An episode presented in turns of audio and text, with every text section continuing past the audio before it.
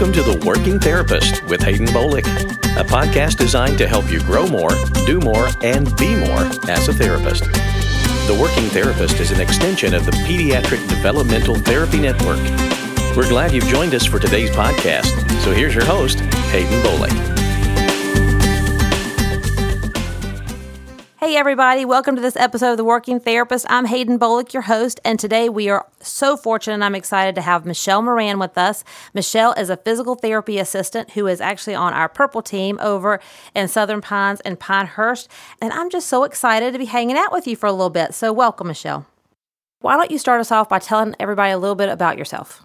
I'm Michelle Moran. I'm a physical therapy assistant on the purple team with Pediatric Developmental Therapy. I work in Moore County and Richmond County at the Sandhills Children's Center.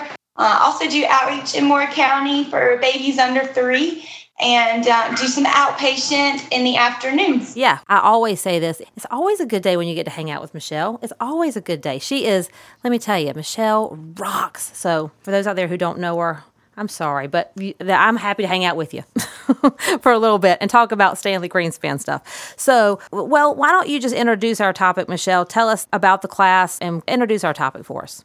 Okay, sure. I took an online course called DIR Greenspan Floor Time Approach. And basically what this is a way to connect with our kids a little bit better. It's basically a connectivity theory, which we're challenging connectivity of different areas of the brain. We are trying to get different areas of the brain to connect. So, Michelle, for everybody's listening, you're a physical therapy assistant, and so a lot of times people wouldn't have thought that the Greenspan floor time approach would be something that would necessarily a physical therapist or physical therapy assistant would be interested in taking, which is also one reason why I want to do this podcast with you, because I think it's awesome. And I think everybody, every treating therapist that treats pediatrics should take this. So I think you have a sort of a different slant on this class than maybe what people would expect, which I thought would make it extra interesting. So tell me why this class appealed for you to take and what a physical therapist can get out of this class. I definitely wanted to take it because I feel like we have goals for our kids that are gross motor wise, but I feel like if you can't engage and connect with your kid, then you're not going to get those goals met.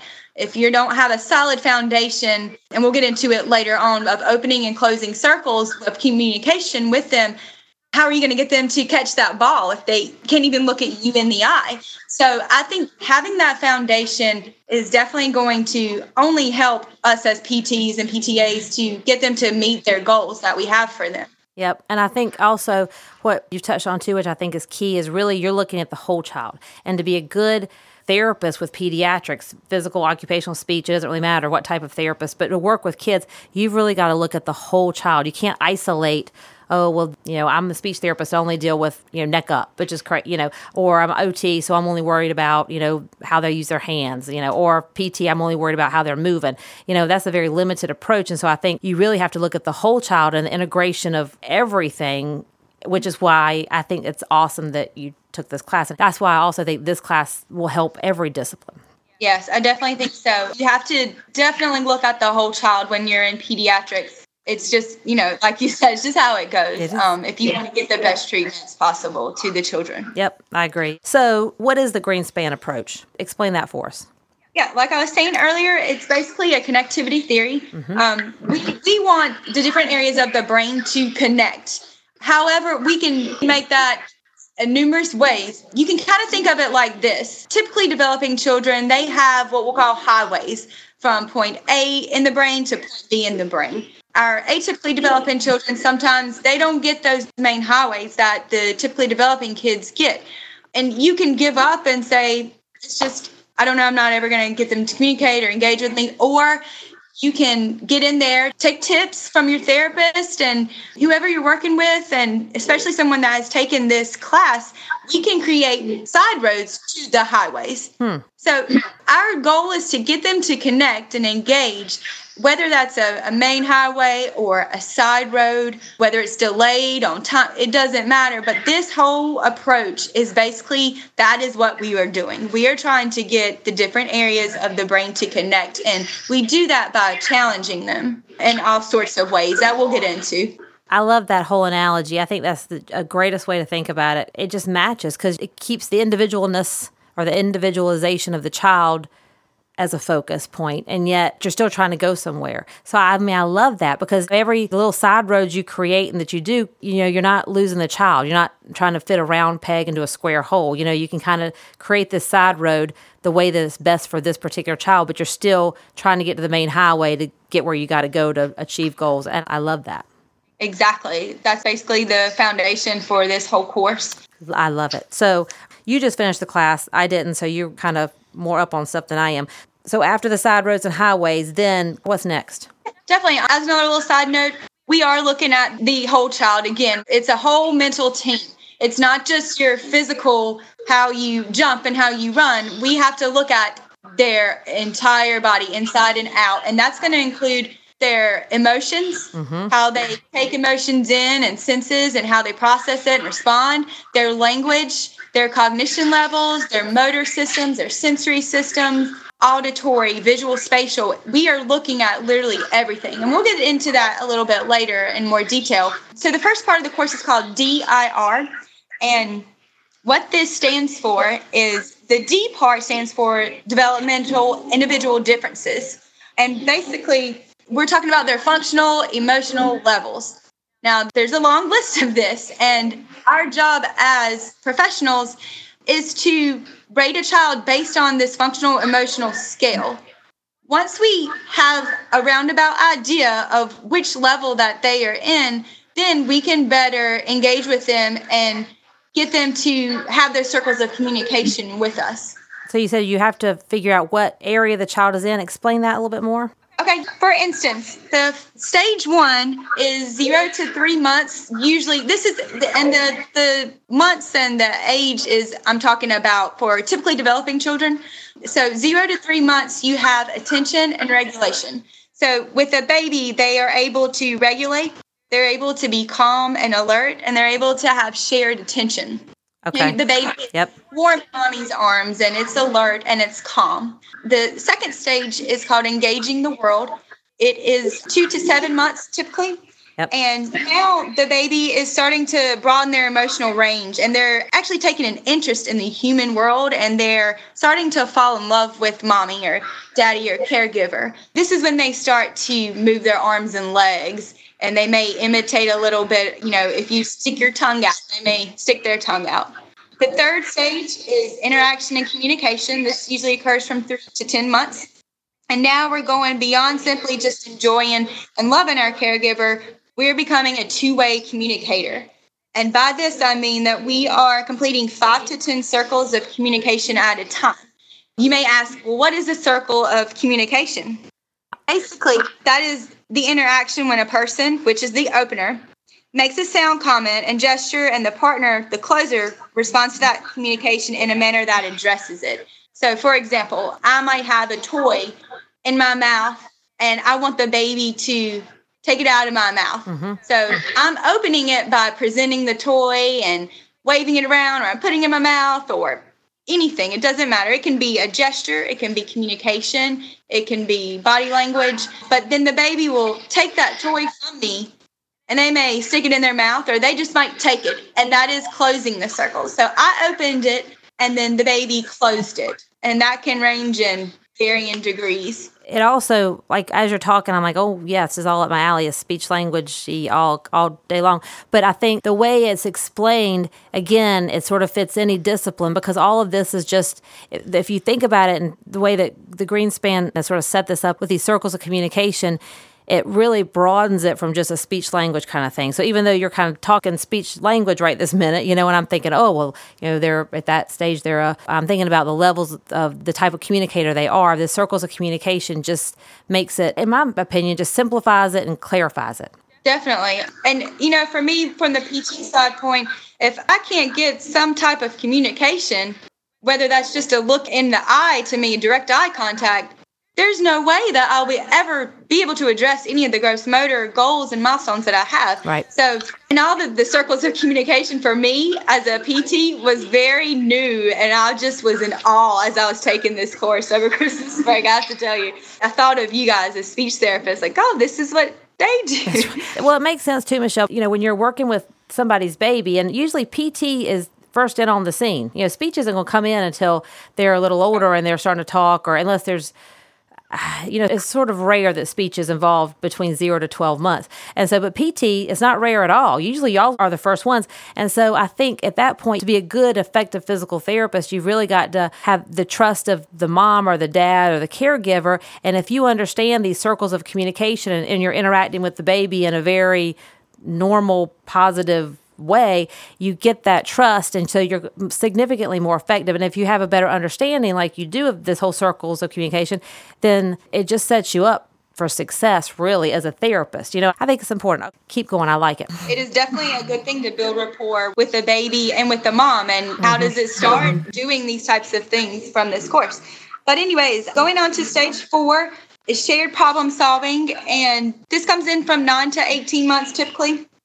Basically, what's going on in this one, the emergence of sense of self occurs, and the child forms the ability to create a symbolic world, and they also have a continuous flow of about 50 to 60 circles of communication at this time. So we went from 5 to 10 opening and closing to now we've got a continuous flow of 50 to 60. So this is a prime stage. It really is. And it's from my age group at the Sandhills Children's Center, I'd say like a lot of them are in limbo between 3 and 4. So definitely learned a lot working and studying up on that stage. Stage 5 is creation of ideas. And this usually comes in 18 to 48 months. And what we're doing now, we're starting to use symbols in pretend play. And now we have a real meaningful use of language. So their language is starting to really emerge and come out.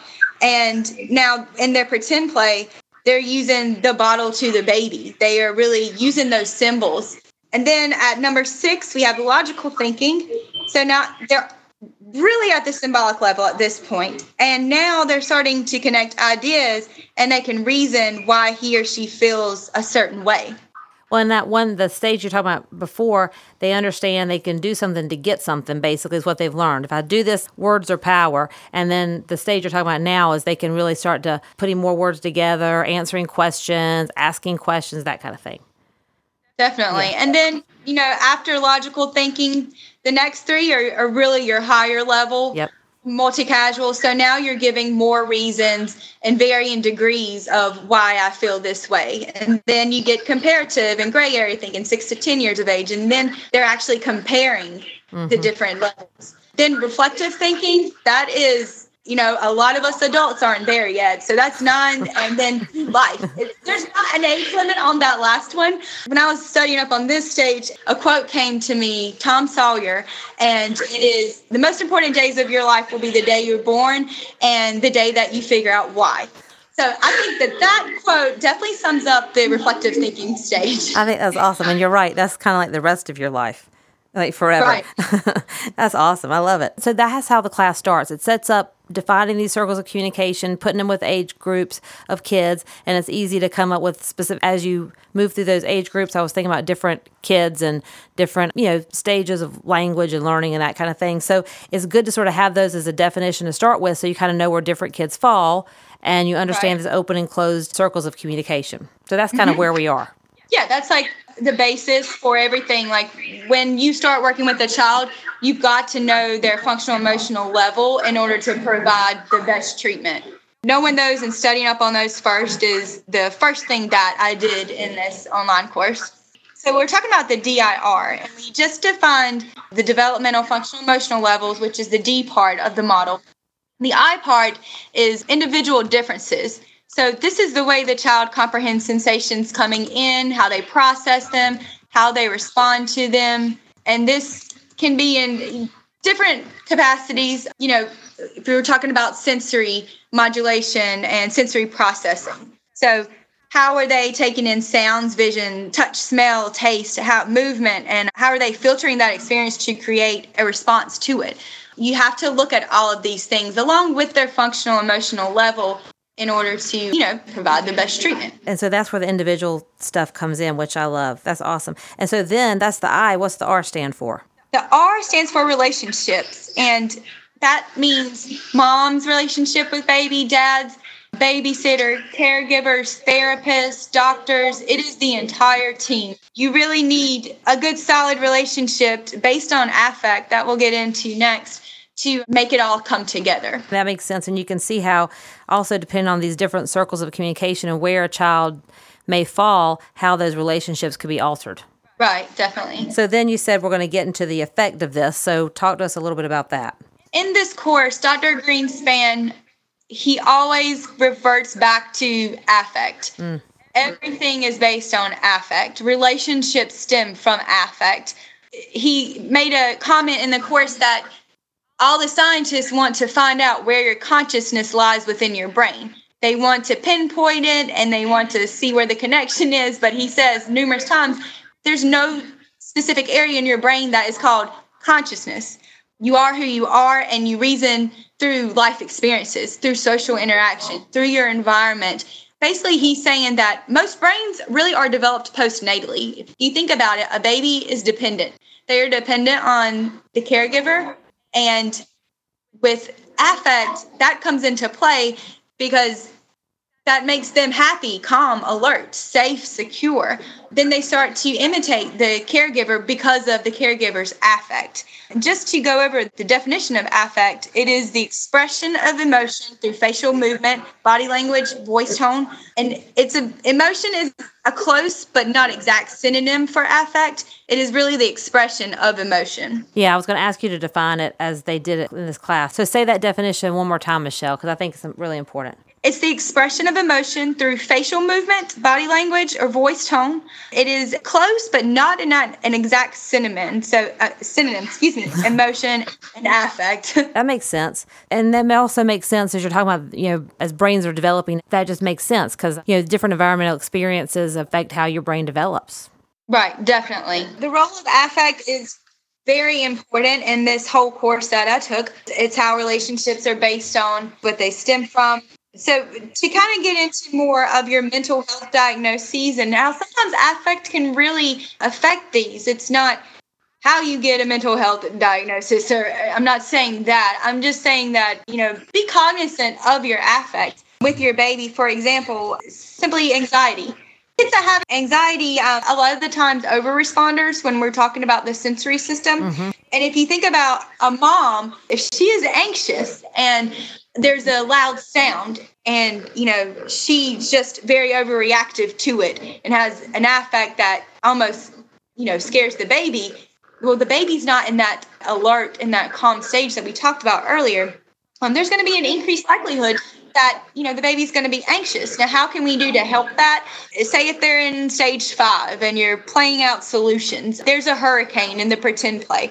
Well, how can we make this, a calmer situation? Well, the firemen can come help it. The bear is not so scary anymore. The bear is friendly. To go on to depression, a lot of times people are sensory overreactive to sensations. Same thing for anxiety. So if a toddler has a strong affect of some kind and the caregiver freezes and is panicked by the child's intensity, the caregiver is basically still-faced and they're not giving that baby the affect that they need. The baby is searching for that. And eventually they're going to give up and they're going to feel alone and they're going to feel depressed. And this can happen in 3 seconds. It doesn't take that long. And this comes from some of our babies that are in hospitals for a long time if they don't receive that affect from caregivers or even, orphans. So it's definitely something to think about. And when you're talking about obsessive compulsive patterns, these kids have to really be in control of their environment. They have increase in their visual spatial patterns. So if the child does not want to wear the socks because of the fabric on the toes, instead of making that child wear them, to do this approach correctly, you really need to negotiate. Let's see what we can find together. You really need to be flexible, and so that the child still feels like they are in control. You really want to try your best to counter-regulate those responses. I'll talk about one more, which is pretty common, is ADD and ADHD. So activity and attention, they are sensory cravers. These kids are our daredevils. They are climbing, they're jumping, they're banging. They are just craving some type of movement. So how can we help with this? By using this approach. So we can slow it down. We can speed it up. a great OT over at the Sandhills Children's Center. She does a great idea. She has a paper plate that is cut in half, and she has red for stop, yellow for slowing down, and then green for go, go, full out. And the kid is in control. You got to let the kid be in control and follow their lead. He can tell, he can make the obstacle course go fast, he can make it slow down, or he can stop. And so that way the kid is regulating himself. So, we're simply prompting again, stop and go. Obstacle courses are great for our kids with ADD. So setting that intention and matching your kid on that functional emotional level, taking the tips and meeting them there at their level and following their lead is really the key components to this whole approach. You're right. It's imperative. And I can just see all kinds of different incidences and think of different kids. And I'm sure people listening can also think of situations where, the caregiver, the adult's affect has directly affected, various circles, and then also just different things for the child. I think the family's affect can cause different reactions in the child. And so, it's sort of that learned behavior happens, and then you get other things that go along with it, like depression or anxiety or obsessive compulsive or whatever. But yeah, I get that. It makes perfect sense. When you really understand this approach, it makes perfect sense. Definitely. And, we were talking about earlier, we develop our consciousness postnatally. Yep. And it's not part of our brain. So your environment forms a lot. So it's definitely something to think about. Yeah, I agree. I really, though, Michelle, as you're talking, this approach can be used with all kids. I can't think of any child really that I've ever worked with that this wouldn't be appropriate with at some level, What are your thoughts on that? I could see for everybody. I definitely agree. It doesn't have to be a specific diagnosis, autism or, whatever the diagnosis is or case is. I just think that if anyone needs a little boost in engaging and communicating, then this is your model. Yeah, I agree. Well, and I know for years at PDT, we've been a big fan of this course, and a lot of our therapists have been through it, and I recommend it. There's very few courses I'll recommend, like as a blanket, as all therapists should take this, but this is one of them. I have a few, but this is one of them. I think all therapists should take this because it's just so much valuable info, and I think you can really use it for everybody. That being said, you can use it for a wide variety of diagnoses. What do they talk about in the course in terms of evaluation for children? You're going to be doing a lot of observing for you evaluating the child, whether you're in the home, whether you're in the school, in the office, you're going to be observing them. You're going to figure out which functional emotional level that you think that they're in, and you're going to go from there. But you're also going to start doing some coaching with the caregivers. They recommend about a 45 treatment observation or more. And then if you want, feel free to start doing some coaching with them. We'll get into the coaching and tips in a little bit, but just going off of the assessment and the eval, you also want to get their history, obviously, their current function, what I just said, the related patterns, biological factors, their family patterns. The family dynamic is very important because we're going back to that relationship. How are mom and dad together, and is grandpa in the picture, whoever it is, you need to put that into context too. And then they talk about how to qualify. They say in the course, look in the fine print in the clinical impressions. You don't have to have a standard score to qualify to do this approach, so to say. I love that. I love it because I'm not all about just a standard score, because then it discounts the therapist's clinical observation, the clinical skills. And then also it's not boxing out every child into one spot. So that's one of my most favorite things about this. I know a lot of our therapists do that already. Yeah. But also you're taking into account their interactive disorders, regulatory, sensory processing, neurodevelopmental disorders of communicating, language, learning challenges. You are doing visual, spatial, their stress, family patterns, meds, motor planning, motor sequencing. You are, when I say you're looking at the entire child, you are looking at the entire child and then their whole family and the way that they work together as well. So it is definitely a whole team, a whole child approach. I love it.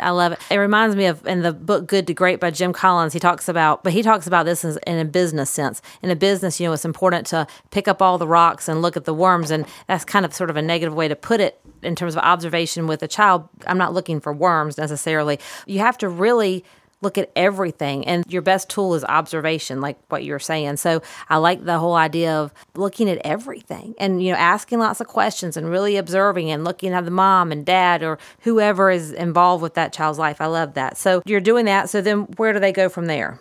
Well, once you have that and figure out their goals and what functional emotional level they are in, you can start to treat. And we can get into how you actually use this approach next. Yes, that sounds great. Why don't you talk to us about how you use it? That sounds awesome, Michelle. Yeah, okay. So we'll discuss some floor time principles.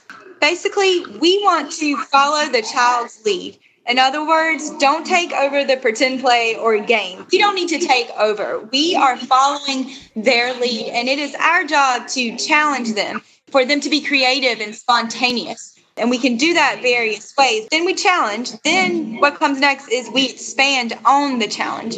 So we're expanding the action and the interaction to include all or almost all of your child's senses and motor skills, as well as different emotions too. Examples are being playfully obstructive, playing a fence game. So you're running and then all of a sudden there's a fence and you can use your body to be playfully obstructive. And then, the door. Well, we have to stay open before we go out.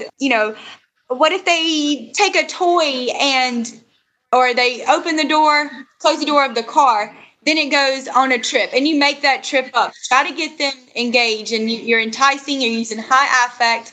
They pick up a toy and then they throw it. Next, how about they pick it up and then you take it and you put it on your head, or you might put it under your shirt, or you might just simply give it back and then they give it back to you. It can be very simple, or you can make it as complex as an entire made-up theme story with lots of rules that your child made, and you expand on it as you go. The class was pretty long, so I can't really go through every example. That's what we find the different stage or level, functional, emotionally speaking, and then we go from there. So let's say that the child is in level 3. That's the two-way purposeful communication. Okay. They're completing 5 to 10 circles of communication at a time. So what we want to do is expand on that. Say a kid's in the swing and they're throwing you the ball. Okay, that's great. They're giving you 10 balls. They've thrown you 10 balls. Well, now let's expand that and change the scene and have them throw that ball into a bucket across the room. So now we've kind of switched the environment. That's one way to look at it. Yeah, awesome. Just you really have to learn to be really creative and learn how to challenge and expand. And it's tough, actually. I just did this over Christmas break, and I'm starting to play around with this approach at work. And a very great coworker, Patty Zellner, OT, is a master at this approach. She definitely helps me so much. She says, "What stage do you think he's in, little Johnny?" And I'll say, and then she says, "How would you expand?" And we go back and forth on how to be more creative. So it's really just once you have the foundation and you know the stages and you take everything into account, it's getting in there and practicing and working on your own creativity on how to prompt. Now, you don't want to prompt too much. You've got to have the child be spontaneous and create their own thoughts or ideas, or gestures, eye contact, whatever it is. It's got to be coming from them. We are there to just simply prompt them. Well, and you've got a purpose to what you're doing, but yet it's fun for the child. And so they're engaged, they're motivated, they're with you, they're connected, and you're building those connections even more. But I think it's fun for the child, and it is child-directed, but with a purpose. And then I think also, Michelle, you're talking about, so for people who are listening, the more you do this and use this approach, the more it just becomes second nature. So you don't even realize you're doing it anymore, or you don't even realize, you stop thinking about it as much, and it just becomes sort of what you do, kind of, it's just part of your regular therapy repertoire. Right, yeah. Definitely. Mm-hmm. So I think when you were talking, Michelle, that example that you gave, I thought was perfect because it shows how a physical therapist and a speech therapist could both use this Greenspan approach and still achieve, I'm going to try to work on one set of goals and you're working on another set of goals with a child, but yet that example could be used by either a PT or a speech person. I think that example really also just shows how this approach is applicable to all different disciplines and children at various stages and with therapists who are, trying to work on different goals. To me, it just makes good sense. Definitely. I mean, and you can do that in varying degrees. You know, it's a bucket, and then it's the adult, then it's the therapist. And then when they get really good at the therapist, then you got to get that peer in there and see if they'll throw and catch with the peer across the room, short distance, long distance. You want to have variability. And let's say the child is at a stage 2 or a stage 3, and you have a ball play goal for PT, and they give you eye contact, but they can't open and close a circle with a ball, you know, and you try all kinds of balls. This happened to me today, actually, a first time treatment. I did a lot of observing, and I kind of, you know, rated him on the functional emotional scale, so to say. He's about a 2 and a 3, a mix of those. And he gave me good eye contact throughout the session, and he enjoyed therapy. So that's a good foundation for him, right? Yeah, that's positive. You want him to at least be having some fun. Works in your favor. That's the thing. First time is, you know, sometimes nervous for our little babies. Yeah. Then, you know, the goal states throw and catch, 3 exchanges, 3 to 5 feet or something like along that measure. You know, I didn't go in there and just throw the ball at him. I wanted to first see if he could hand me the ball. Could he take the ball from my hand and look me in the eye? Did he pick various balls? I'm looking at all of that first before I just go and throw him the ball. And he had a hard time with that, closing the circle. He did take it from my hand and look at me, so that's good. But if I said, can I have it? He wasn't okay with that. So that's what I'll be working on the upcoming sessions. Yeah, just varying degrees of how we can put PT goals into the foundation of this Greenspan Floor Time approach. Yeah, because the fact the little fellow you're talking about, I mean, if your goal is to go in there and have him like throw and catch the ball and be interactive, and you throw it to me and I throw it to you, he's not at that stage. So he's not at that, you know, social situation where he's not really caring that you're going to catch it and you're going to throw it back. And I mean, he's not ready to play catch. So you'll never be successful as a physical therapist. You know, you're never going to be successful throwing and catching a ball. I mean, at that point. So you have to sort of modify your therapy then to basically meet him where he is. Definitely. You have to meet them at their functional emotional stage. And Dr. Greenspan says that over and over. If you're at a child 2 and you're trying to do level 4 or 5 activities, you're not going to be very successful. No. Yeah. And so then I think sometimes then you see situations where, okay, child's not meeting goal, but it's really the plan of care. The plan of care is not appropriate. I mean, the child still has deficits, but this little fellow you're talking about, there's not going to be able to meet the goal of playing catch with somebody yet.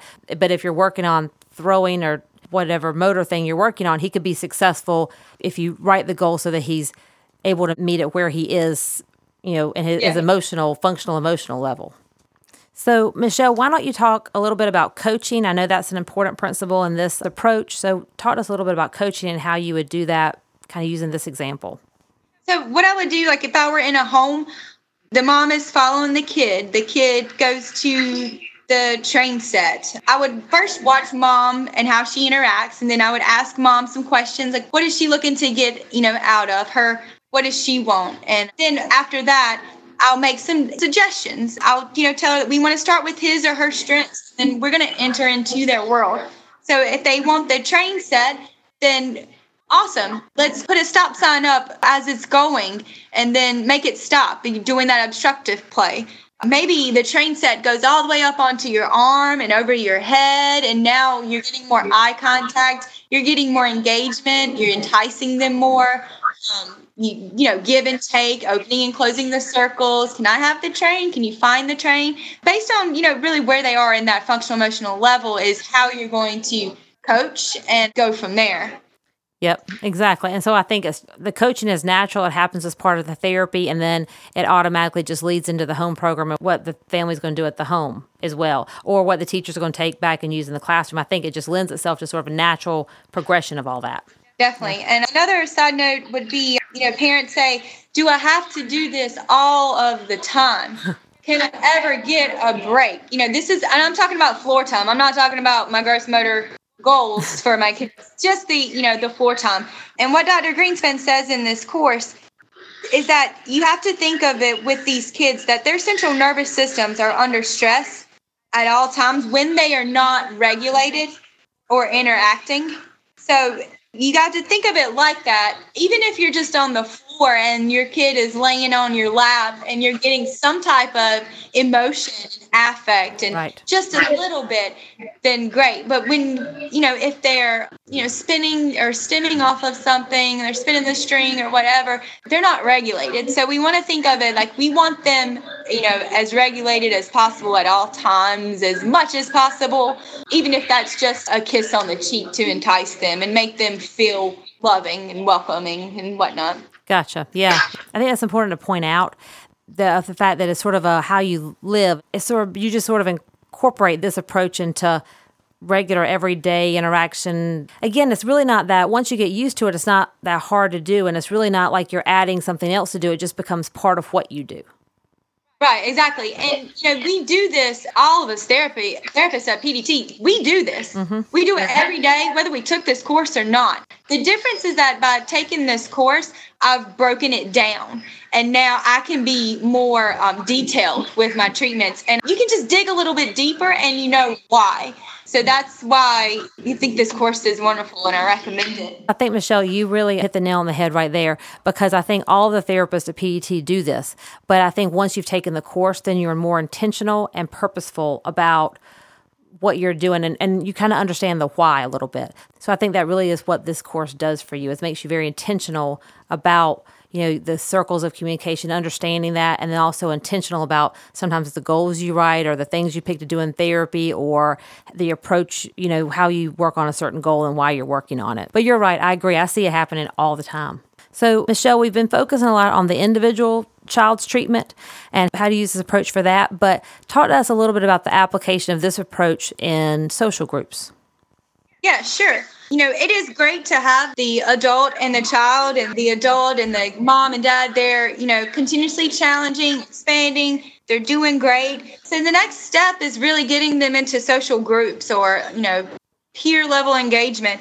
And it's just some good tips to take away. I won't elaborate too much, but you want there to always be multiple environments, sensory and symbolic. So a gym, you need a sensory corner a lot of the times, because a lot of times our kids are over or under sensory modulated. So you want that cloud with pillows or the duvet corners, so that when they're overwhelmed because there are a lot of kids in the room or whatever the case is, they can kind of go take a break. And that is completely okay. Also, to have a social group more than two kids, you really want the child to be at functional emotional level 4. You really need that continuous flow of opening and closing circles and engagement, because if not, it's going to be tough to get them to really engage.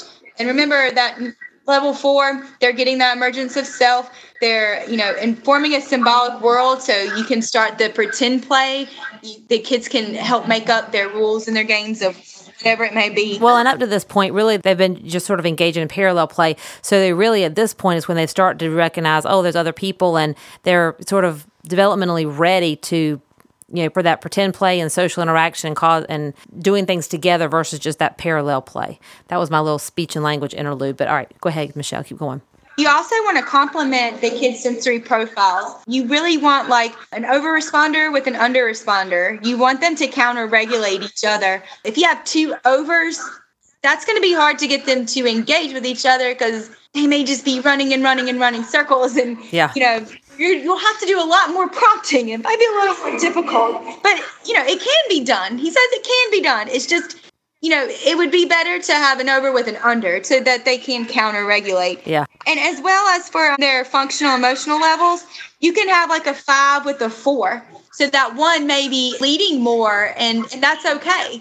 You know, the 4 can maybe follow and feed off and learn some things from the 5, and that's good too. Yep. You know, look at that too. We want the children to come up with their own games, their own ideas. We're still following their lead. We're not creating and telling them what to say. We're prompting, but we're not setting it all up for them 100%.